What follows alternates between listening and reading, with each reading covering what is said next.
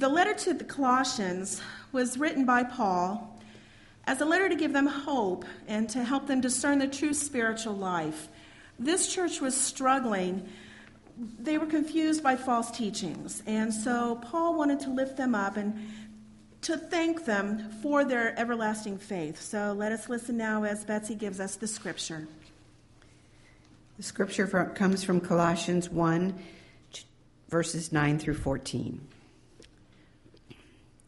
For this reason, since the day we heard it, we have not ceased praying for you and asking that you may be filled with the knowledge of God's will in all spiritual wisdom and understanding so that you may lead lives worthy of the Lord, fully pleasing to Him, as you bear fruit in every good work and as you grow in the knowledge of God.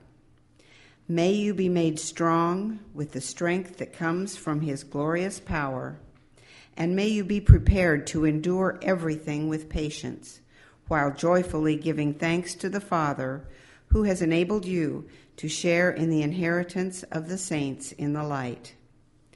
He has rescued us from the power of darkness and transferred us into the kingdom of His beloved Son, in whom we have redemption, the forgiveness of sins. Holy wisdom, holy word. Well, let's test this microphone, make sure you can hear me. You got it? Okay, good. How many of you are children of God? Come on, don't be shy. That's good. So there is a children's time. I'm not gonna. I'm not going to waste this perfectly good children's time I prepared just because the children are a little advanced in education and otherwise. I brought this picture. Uh, it was given to me by, I think it was Vancouver First United Methodist Church years ago. It's a beautiful picture of Jesus and some children gathered on his lap. I really, really do like the artist's work, but I took some different sized and different colored post it notes and put around the picture and asked children um, are all the post-it notes the same? No, they're not. They're, some are bigger, some are smaller, some are pink, some are blue, some are yellow. Uh, and I just was reminding them, especially on Human Relations Sunday, that God doesn't look to see what color or what size we are or where we are in our social standing. God wants to make sure, and God knows we're all made of the same material. God looks upon us across the world, different cultures, different people, as uh, and God looks upon the heart, I guess, and that's where we are, brothers and sisters, as children of God, with people around the world. It's a great message on this uh, Human Relations Day Sunday, and on the weekend that we remember the birthday of Martin Luther King Jr. and all the work that he did, and that there is still to do. That there is still to do for us as human beings with one another, sisters and brothers across the country. That's what I would have told the children if they'd have been here, which you are. So, all right. Uh, my name's John Brewer. I retired last year, so this sermon could run a long time. I've got a lot to say. Um, no, I promise you that will be done for those of uh, you who might want to get home in time to watch. Uh, who, who's playing? the Seahawks, of course. Um, I've been a United Methodist pastor for about 43 years, and um, it's been a great experience. I served four years as a United States Army chaplain. I have served in uh, small local churches and medium local churches and good, strong, healthy local churches as well. I was a district superintendent uh, for eight years, and uh, I concluded that six is plenty. Um, a district superintendent helps the bishop in administrating the Methodist churches around the Pacific Northwest. I thank God for the ministry uh, to which I was called as a young man, um, called to the ministry to preach the Word of God. And it's always been my greatest desire to um, Tell the people about Jesus. Love the people. Have a good time. Have fun. That is my prescription for good, effective ministry as a pastor or as a layperson as well. tell one another about Jesus. You really have nothing else to offer the world. They've got enough soccer clubs. They've got enough other kinds of organizations that are all wonderful experiences for the world, but they don't have Jesus Christ, who is a life changing spiritual presence in our lives today. You have been transferred from the domain, the dominion, the dominance of darkness in your life into the kingdom of his beloved Son. That's what Paul wrote to those Christians. Uh, we call them the Colossians. Earlier in that text, Paul stated to those Christians, hang in there, he said. I know it's difficult. I know you're feeling a little discouraged about being in the church. Jesus hasn't come back quite yet like we thought he would be right back. But hang in there. I'm praying for you, he says. And I'm praying that you will come to know what the will of God is for you. Go back and read the text.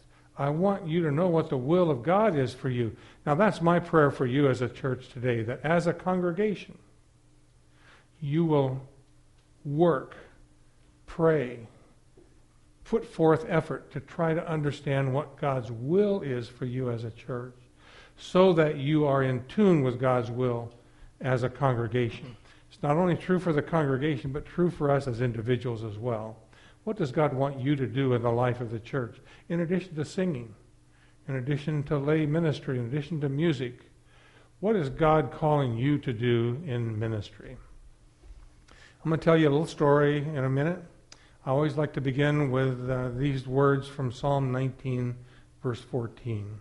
May the words of my mouth and the meditations of our hearts be acceptable in your sight, O Lord, our strength and our Redeemer. Amen. So that this time is not wasted pay attention. Aldersgate is a wonderful United Methodist church. I just retired after eight years in Issaquah. I've known Brad a long time. Uh, Brad is a colleague of mine. Fact, he was in seminary when I was a district superintendent, and I visited him while he was still finishing his school. I'm way older than Brad. He's a young man. He's a young man. And I know you're going to uh, be glad to see him back in February. I understand he'll be back. And there's a certain dynamic that happens in a church when the shepherd is away and you get these visiting uh, people. Uh, who is that person? Who were they the last couple weeks? I hope to leave you with something today that, that will give you uh, reason to think about being the church, Aldersgate. You've got a great history here. Some of the pastors you've had, uh, David Tinney and Rhodey Rowe, and some of those in the past, and even Brad Beeman now. You've got a great history that goes back, I understand, to the 1950s. 1952? 62? Yeah, yeah, that's quite a ways back and uh, a great history. But I don't want to talk to you about your history. I want to talk to you about your future and whether or not you have one. Will this church still be here in five years? Will you all be worshiping somewhere else in 10 years or 15 years? Let's talk about the future. I want to I want to begin by telling you about the church that my wife and I and our young children attended when uh, I was in seminary and graduate school a, a, long time ago. It was a church in Glendale, California, North Glendale United Methodist Church. Reverend Dr. Eugene Golay, a great preacher, great music program. Oh my gosh, they had four paid section leaders to help you out. I mean, it was a great music program, really tremendous and uh, 1,100 members and 800 in average attendance, and tremendous children's program, and the youth program was booming. 35 years later, 33 years later, my wife and I went back down for their last worship service. They had dwindled to 25 in average attendance, four of whom were still paid section leaders that music was really important to them, and I wondered, we all wondered as we had that celebration of their 95 years of ministry, what happened to this church? It was so vibrant and so alive, so full, so engaged in the community. What happened to these people? I, I don't think that the pastors or the lay leadership of the church saw that they were dwindling and nobody asked for help. Nobody asked for any directions. What do we do now? What are we going to do? Because we are losing our grip. We're losing our traction in our immediate community. What are we going to do? I need to go back up here because I sound funny down there. Um, nobody asked for any help. Or if they did, it wasn't available. It was sad. They sold the building and the congregation was gone. Could that happen to Aldersgate United Methodist Church? I can't even imagine that. It's unimaginable that that would happen. But believe me, it was unimaginable in 1970 that that church would ever close. But it did. Because they weren't paying attention. They didn't seek and ask for the help that they needed. So, let me tell you another story about a married couple. Uh, kind of a, they, they, could be members here, I guess. Who knows? Um, but they were really uh, involved in their church, and they were they were an engaging couple. People liked them, and they kind of tolerated the fact that he and she had a style of communicating where they they kind of argued a lot. They don't they didn't hesitate to debate something or disagree in public, and they would argue all the time in public. It was no big deal. People kind of got used to it, but he used to uh, tease her, kind of threaten her a little bit by saying, If I die first, I'm going to dig my way up out of that grave and I'm going to come back and haunt you. He would say that many times. And people would hear that and, and sort of laugh it off and sort of wonder. Time passed, and sure enough, he died first. And uh, it was at the church after the funeral was all over and the reception had died down. Some of her friends asked her, Aren't you afraid that he's going to dig his way back up out of that grave, come back and haunt you? And she said, Oh no, she said, I had him buried upside down and he refuses to ask for directions. so he's probably still digging. Well, I think that's a joke about men who don't we don't really need to ask for directions.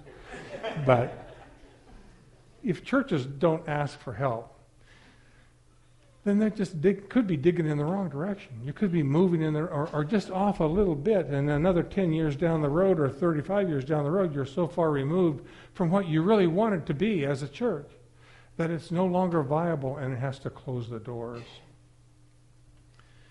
Over the last 10 years, in the Pacific Northwest Conference. That's the state of Washington and northern Idaho. We've had local churches saying, help.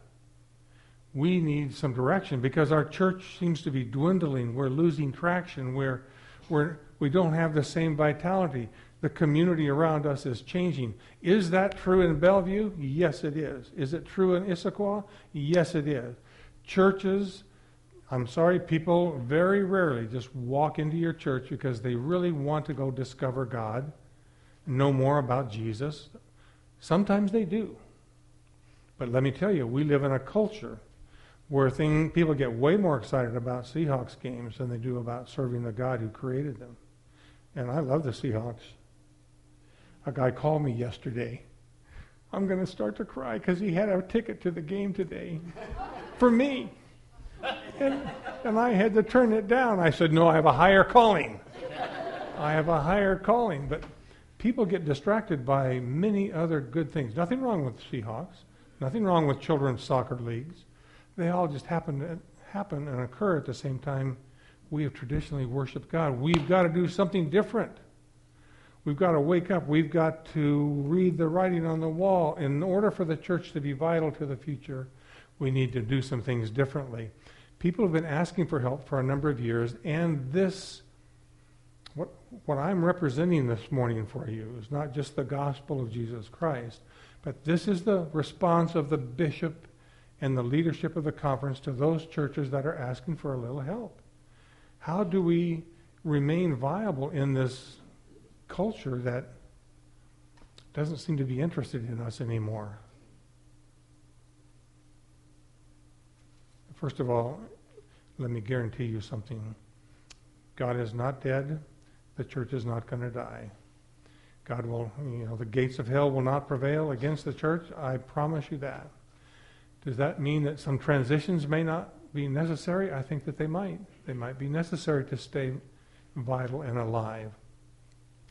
The, the Imagine No Malaria campaign that was referenced earlier and is on your bulletin um, is a campaign all by itself. And I'm going to talk to you a little bit about that, but I want to talk to you about another effort on the part of the bishop and the conference to address our dwindling congregations. But imagine no malaria. If you don't know much about Imagine No Malaria, listen to me. Find out what the United Methodist Church, your church, is doing to eradicate malaria from the face of the earth. The United Methodist Church, your church, and your friends don't even know about it. Your church is making a difference in eliminating malaria from the face of the earth. Do you remember a few years ago it was called Nothing But Nets? $10. Give $10 and you can buy a mosquito net that'll save a child's life. Children were dying at one every 60 seconds from malaria. Mosquito nets have reduced that number way down. The United Methodist Church, as a denomination, committed itself to raise $75 million, and we've already raised $65 million. And we're, we're, we're not done. We've got more to go in the next few years. So when you have the opportunity to support Imagine No Malaria, please do. That's a campaign that will go on now for a few more years. We're going to eliminate malaria from the face of the earth. That is no small thing. And your church has been the lead in that effort. The Gates Foundation, the National Basketball Association, other people have gotten on board and contributed significantly to that. Other organizations have. But the United Methodist Church launched that program. Good job. Good job, your church. And if you don't know that, you need to know more about it and make sure your friends know about it because they might just want to go to a church that does stuff like that. They might want to come here and worship God that motivates you to make that kind of change in life. That's the Imagine No Malaria. I am retired, but I'm working to represent this other little campaign called um, We See a New Church. We've got to become a new church in the future. The response to all those churches asking for some help, this is it. We see a new church. And it's a small campaign. Its goal is two or three million dollars over a few years. We're already well over a million dollars, and we need the involvement of every local church in the conference to hit our goals. I want you as individuals to consider making a contribution. Yeah, I'm not afraid to ask for it because I believe we're, we're making a difference in the lives of some congregations in the future. I want you as a congregation to make a pledge or a commitment to the Ministry Fund campaign. Imagine no malaria is over here. 10% of what we do in the campaign that I'm advocating, a tithe of that that we raise in this campaign, will go to the Imagine No Malaria campaign. And local churches are giving to Imagine No Malaria all the time anyway. I encourage you to do that kind of giving. But the Ministry Fund campaign does three things. I'm going to tell you about them real briefly. One of them is to provide some funding for training for the development of new faith communities. Uh, let me tell you about Parkland United Methodist Church down here by Tacoma. They're one of those churches that dwindled down to very few in average attendance. And last year they closed their doors and their property's been sold. Their property is sold to a, uh, the public school and it'll be used by the school district for school district mm, work. Uh, the congregation, in partnership with the conference trustees, have uh, dedicated some of that money to the ministry fund campaign because they wanted their church, even though they're closing the doors on Parkland United Methodist Church, some of their money becomes seed money to help start new faith communities. That's part of what the ministry fund drive is doing, starting new faith communities. Uh, a couple of examples Rochester United Methodist Church down here in Rochester almost dwindled to nothing, but it's been revived thanks to this campaign. The Pasco First United Methodist Church, mostly Euro American, not entirely, some Hispanics, had gone to the point where they were really considering closing their doors. This campaign helped provide a pastoral couple of Hispanic heritage. That first service is so full they're having to think about doing two services now at a church that would have closed its doors. That's why I believe in what it is I'm encouraging you to participate in. Either as individuals to make a gift or a pledge, or as a congregation to make a gift or a pledge.